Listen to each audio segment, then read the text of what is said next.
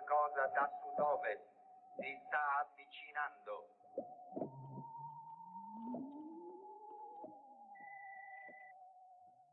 Benvenuto a Stramp, 34esimo episodio. Prima di leggere i titoli di oggi, martedì 2 giugno, vi ricordo che questa trasmissione è realizzata grazie ad Anchor.fm, una piattaforma per podcaster che vi permette di registrare i vostri audio e di distribuirli su tutte le piattaforme più conosciute. Detto questo, se state ascoltando la trasmissione su Apple, vi invito a scrivere una recensione. Se non l'avete ancora fatto, per favore fatelo. È importante ricevere un feedback dai miei ascoltatori in questa fase che ritengo ancora del tutto sperimentale fondamentale. In questa puntata leggeremo le prime pagine dei quotidiani italiani oggi in edicola. Intervista a Giulio Gambino, direttore del sito The Post Internazionale, oggi in piazza il generale Pappalardo, Salvini e Meloni, un messaggio speciale da un reporter speciale, il karaoke reporter Dejan, che fa cantare tutti i politici, ma proprio tutti. Iniziamo. Leggiamo le prime pagine dei quotidiani di oggi, 2 giugno, festa della Repubblica. Corriere della Sera scrive dividersi è inaccettabile il discorso del presidente Mattarella per il 2 giugno, la risalita non sarà veloce, serve coesione morale, oggi il centrodestra va in piazza, Mattarella Italia si è unita per un nuovo inizio, non va disperso il sacrificio di tanti. Sempre dalla prima pagina vediamo scontri negli Stati Uniti, cioè sono le scuse in ginocchio dei poliziotti, altre vittime durante le proteste per la morte di Floyd, coprifuoco in 42 città e l'editoriale è affidato a Carlo Verdelli che scrive La strada giusta per il dopo. Eh, Carlo Verdelli, ex direttore di Repubblica. Passiamo proprio a Repubblica, il giornale ora diretto da Maurizio Molinari che scrive Mattarella chiede unità ma la destra va in piazza, appello del capo, appello del capo dello Stato per il 2 giugno, inaccettabile che la politica si divida sul dolore. Salvini e i leader dell'opposizione manifestano in 70 città per la prima volta nella festa della Repubblica. Meloni non giustifico i gilet arancioni, ma la rabbia è reale, dice. L'editoriale di Ezio Maurio scrive lo spazio repubblicano. Anche qui c'è la foto iconica dei eh, poliziotti in ginocchio dopo la morte di Flint a Flint con i poliziotti che si inginocchiano, Trump e i governatori idioti se non arrestate i manifestanti.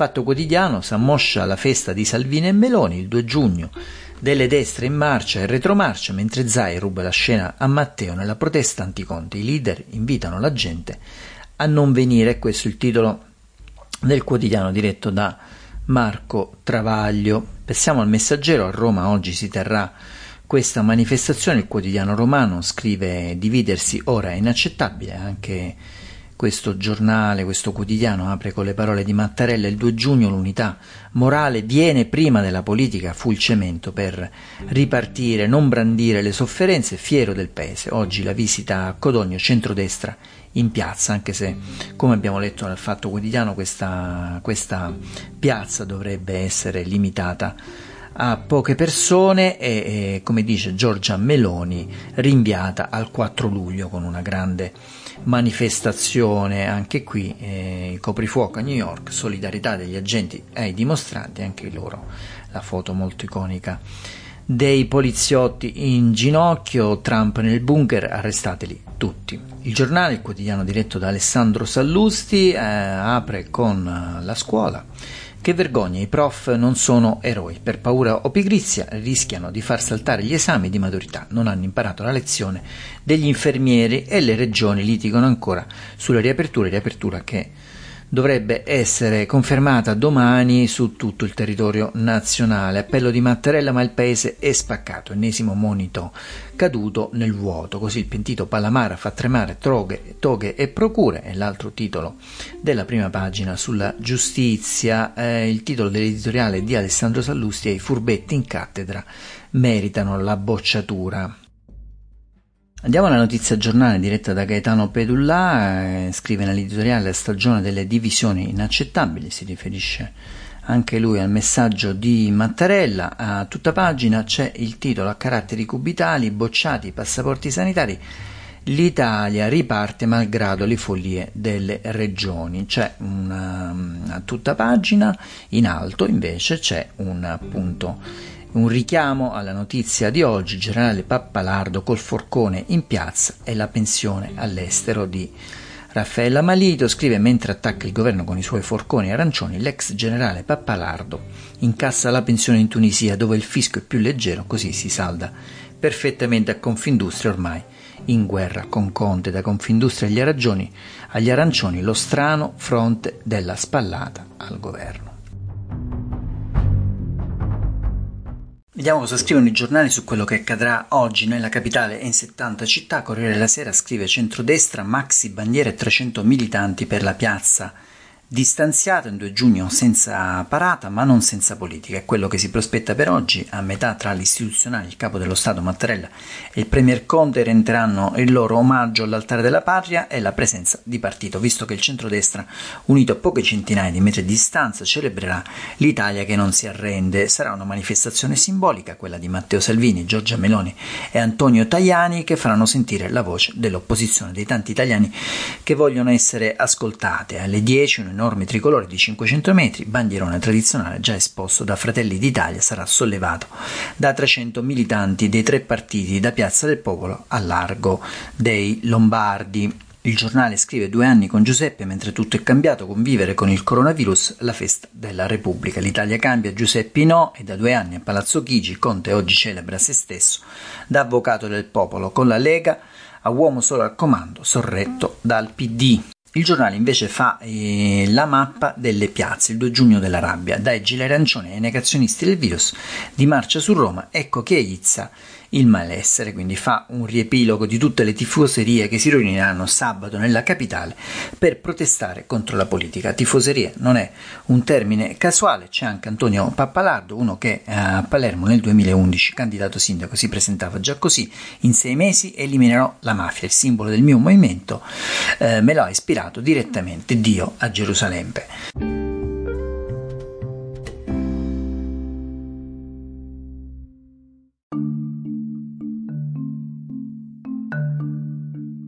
Abbiamo con noi Giulio Gambino, direttore di The Post Internazionale, TP. Eh, qui ci diamo del tu, naturalmente siamo amici, non è la radio, non è la TV, non è nemmeno un social network, è il podcast. Ciao Vincent, grazie a te. Sì, assolutamente un grande onore essere qui con te oggi. Grazie a tutti, sono contentissimo e devo dire la verità che penso che questi podcast siano qualcosa di rivoluzionario perché ti permettono di ascoltare, ricevere informazioni, riuscire a farti un'idea di come gira il mondo, magari correndo oppure boh, semplicemente con delle cuffie eh, ascoltando, capendo, facendoti opinioni su quelle cose che sono le più attuali e poi anche conoscere il tuo punto di vista, quello dei tuoi ospiti. Molto interessante. Informazione e pandemia, vedo adesso che il primo piano naturalmente sono le dichiarazioni del professor eh, Zangrillo. Eh, si è fatto tanto parlare di fake news dalla Cina, dei soliti hacker russi, dei populisti, dei Novax e poi arriva Zangrillo. 500 pubblicazioni, uno dei pilastri del San Raffaele, insomma che succede?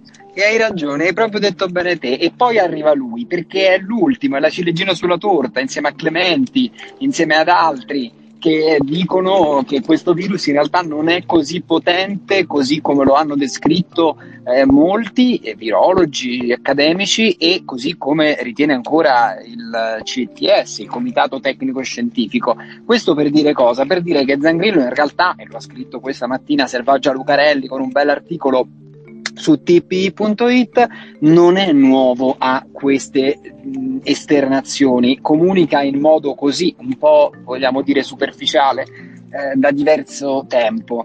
Eh, tra l'altro eh, lui che ebbe diversi eh, problemini, ecco, diciamola così, anche in relazione all'ex premier Berlusconi, trovate tutto sul di cui giornale. Di cui è molto, di cui è molto intimo e amico. Sì, assolutamente, l'ho raccontato, però ecco, e ci Sì. tenevo a dire questo, proprio su questa questione di infodemia e tutta questa roba qua, io credo comunque che anche se questa fosse la realtà, cioè quella eh, descritta da Zangrillo, Zangrillo. comunque non bisogna parlarne così, perché in ogni caso sono morte 33.000 persone.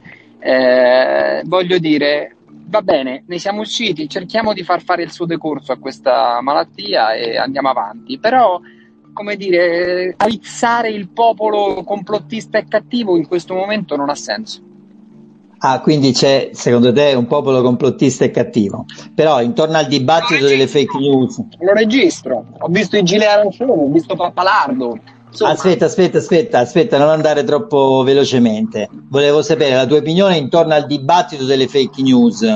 Eh, non sapere, naturalmente noi siamo contro le fake news, tutti sono contro le fake news, tutti, però il dibattito contro le fake news, perché si additano sempre i social network, il cittadino normale che a volte è l'unico modo di esprimersi, un canale Twitter, una pagina Facebook.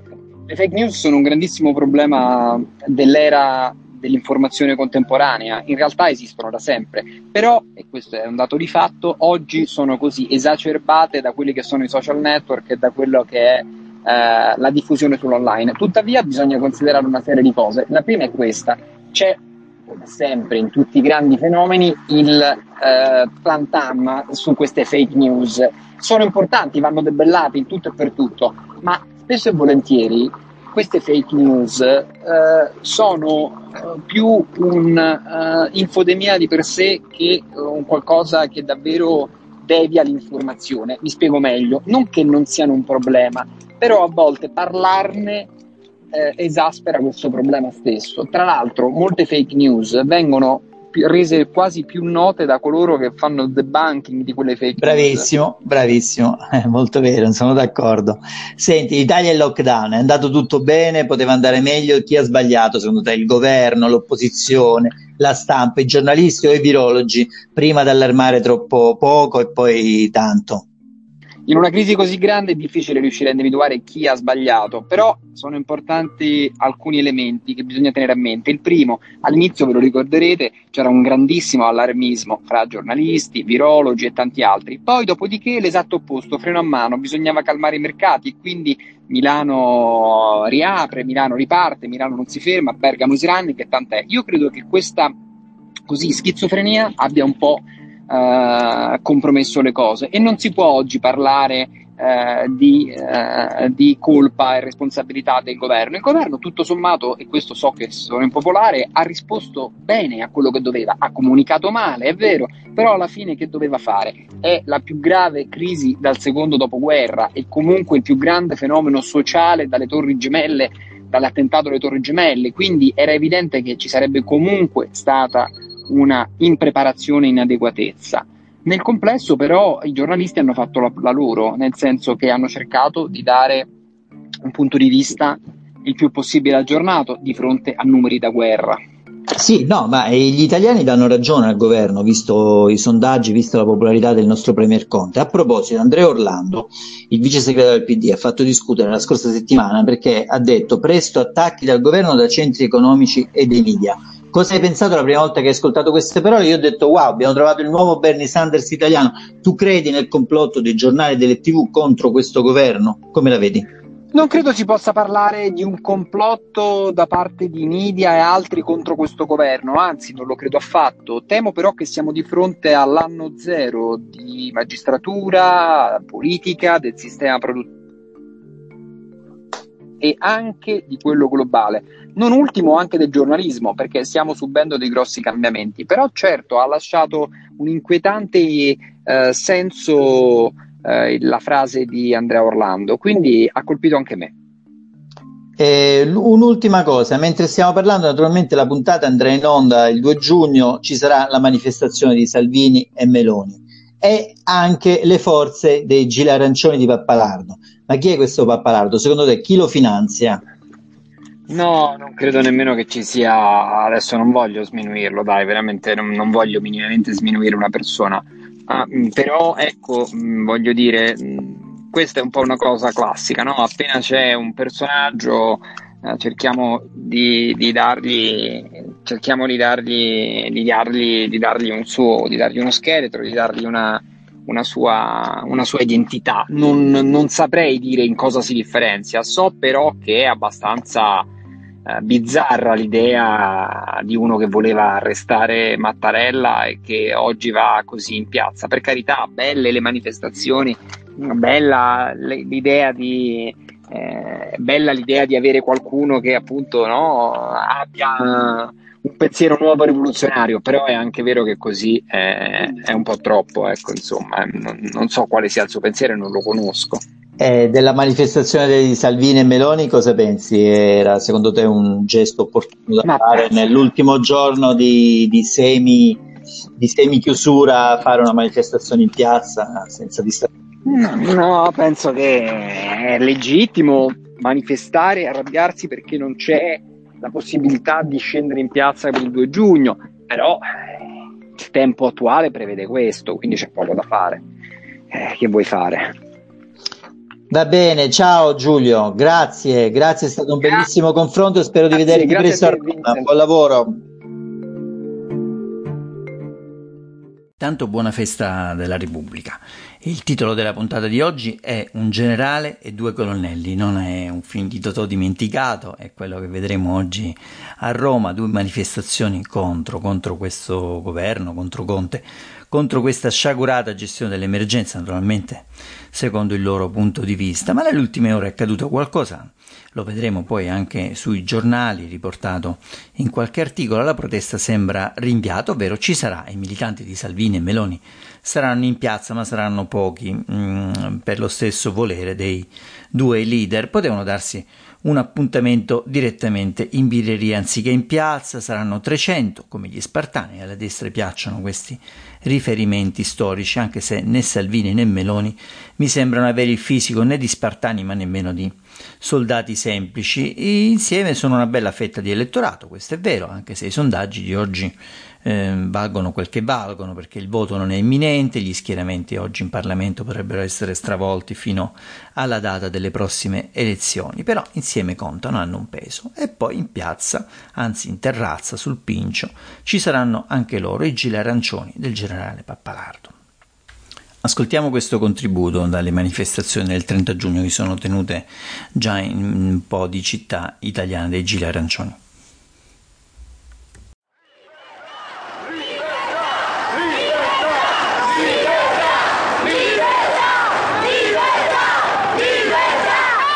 Sono Daniel Babic, sono responsabile della comunicazione all'interno della regione Piemonte. L'obiettivo di oggi era manifestare con un voto il dissenso in un governo illegale. In che modo si dimostrerà questo?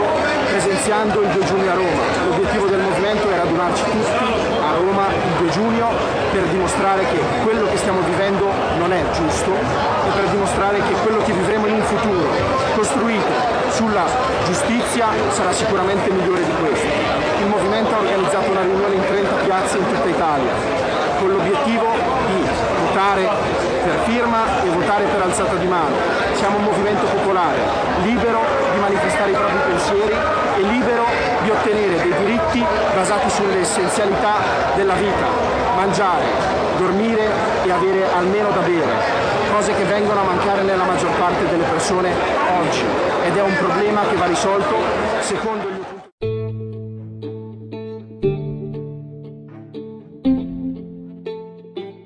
urlano libertà, libertà, quello che stiamo vivendo non è giusto, un futuro basato sulla giustizia sarà sempre migliore di questo, votare per firma e votare per alzata di mano, insomma. È la scomparsa del messaggio politico nelle manifestazioni di Torino. A un certo punto parla questo responsabile della comunicazione di Gila Arancioni del Piemonte e dice mangiare, dormire e avere almeno qualcosa da bere, l'essenzialità della vita, ecco il messaggio all'osso. Ho spiegato nelle scorse puntate che il messaggio, i messaggi di Salvini e Meloni funzionano perché somigliano a slogan, sono concetti semplici in maniera molto consapevole, al contrario del leader di sinistra e dei 5 Stelle, eh, parlano in maniera um, consapevole ad una popolazione che sanno distratta, che sanno che non va a fondo, che non, non legge troppo i giornali, vogliamo dire disinformata, diciamo disinformata, ma io preferisco distratta, distratta dalle cose della vita, eh, persone, cittadini che non hanno il tempo di voler capire come migliorare la loro condizione, ma che vogliono comunque una risposta immediata e semplice. Arrabbiati così in maniera generica, ce l'hanno magari con l'impiegato delle poste, con la suocera, con tutti e anche col governo. E il messaggio non è necessario, scompare e nel caso dei gili arancioni diventa il mangiare, dormire e avere almeno qualcosa da bere. E poi ci sono i media eh, che hanno regalato più di un quarto d'ora di celebrità al generale Pappalardo, l'abbiamo visto sui giornali del giorno dopo del 31 maggio. Su di lui c'è una vasta letteratura su internet, andatevi a leggere chi è stato, non, non vi farò un riepilogo. Eh, oggi la notizia giornale scrive che si gode la sua pensione all'ordo in Tunisia. Ha questo tono un po' da caudio, vuole arrestare tutti, eh, ha provato ad arrestare anche Mattarella, la Boldrini e l'ha ricordato anche Giulio Gambino nell'intervista. Io mi chiedo mh, mm, chi finanzia questi gruppi. Ho il sospetto un po' fondato, insomma, di sapere chi c'è dietro all'apparenza un movimento bislacco e sconclusionato, ma chiamatemi complottista, ma io un po' un disegno ce lo vedo, un tentativo di sfondamento, diciamo così. Il generale Pappalardo è la testa di ariete di qualcosa di forse più pericoloso. Eh, ho letto in queste ore molti messaggi, sono d'accordo con il generale, insomma i social si sono un pochettino riempiti di messaggi di solidarietà verso questo personaggio. Un malessere diffuso sicuramente c'è e una persona come lui è capace magari di raccoglierlo. Io mi chiedo, pensate se riuscisse a sfondare quel muro che è la televisione, che è ancora oggi la più grande fabbrica di, uh, de, che è la più grande mh, mm, fabbrica di opinione pubblica in Italia. Pensatelo in tutte le trasmissioni dai talk show della sera di Barbara D'Urso, eh, da Formiglie Piazza Pulita di martedì, altro che 2% di Calenda, da sette anni ininterrottamente in tv. Le sue idee, i suoi non messaggi aprirebbero praterie al suo movimento. Non avrebbe uguali, ne sono sicuro, altro che Salvini e Meloni, altro che la politica all'osso, il messaggio all'osso, l'apoteosi di comunicare senza dire nulla, ma con quel tono che è comprensibile più. È proprio questo che la gente magari vuole sentirsi dire, anzi è proprio quel nulla che la gente distratta può arrivare a comprendere. Ciao Dejan, eh, karaoke reporter, un grande, hai fatto cantare tutti, tutti i politici, ma oggi di quelli che sono in piazza, tra quelli che sono in piazza, Salvini, la Meloni e il generale Pappalardo, quale di questi ti manca ancora al tuo microfono e quale dei tre preferisci? Un saluto a voi, alla tua trasmissione. Eh, ciao caro. Allora, eh, rispondo per ordine. In realtà tecnicamente nessuno dei tre mi mancherebbe all'appello del karaoke da strada che faccio, perché in realtà avrei fatto cantare tutti e tre. Eh, Salvini più volte, Giorgia Meloni pure più volte, Generale Pappalardo una volta sola quando voleva arrestare quelli del Parlamento li feci fare il gioca jouet di Cecchetto. E, mm, chi preferisco dei tre? Eh, così mi fai... Mm, guarda, a livello di simpatia umana, anche per, per, perché insomma, mi, secondo me mh, mm, si meriterebbe, insomma, adesso come adesso, forse una chance, visto che ce l'ha avuta Salvini, forse Giorgia Meloni. Giorgia Meloni è molto simpatica secondo me ed è comunque una persona um, che se, sa, sa, giocare ma sa anche insomma um, parlare di politica in maniera seria. Quindi detto questo insomma no, non vuol dire che il mio è un endorsement a livello politico a nessuno dei tre perché come sai sono come l'arbitro. E l'arbitro eh, non può tifare per la squadra per nessuna squadra. Quindi io parlo sempre a livello umano. E per quanto concerne invece il generale Pappalardo, dico che secondo me, non lo so, o fai una scortesia a lui o fai una scortesia agli altri due, i primi due, metterli sullo stesso piano, perché quantomeno i, ult- i primi due sono segretari di, di, due partiti, dei due maggiori partiti, insomma, che eh, escludendo insomma, quelli, il PD che, che, ci sono in Italia. Il generale Pappalardo onestamente eh, non è mai stato, cioè è stato anzi in politica, però non in un ruolo di primo piano. E, e niente, detto questo, un saluto alla tua trasmissione.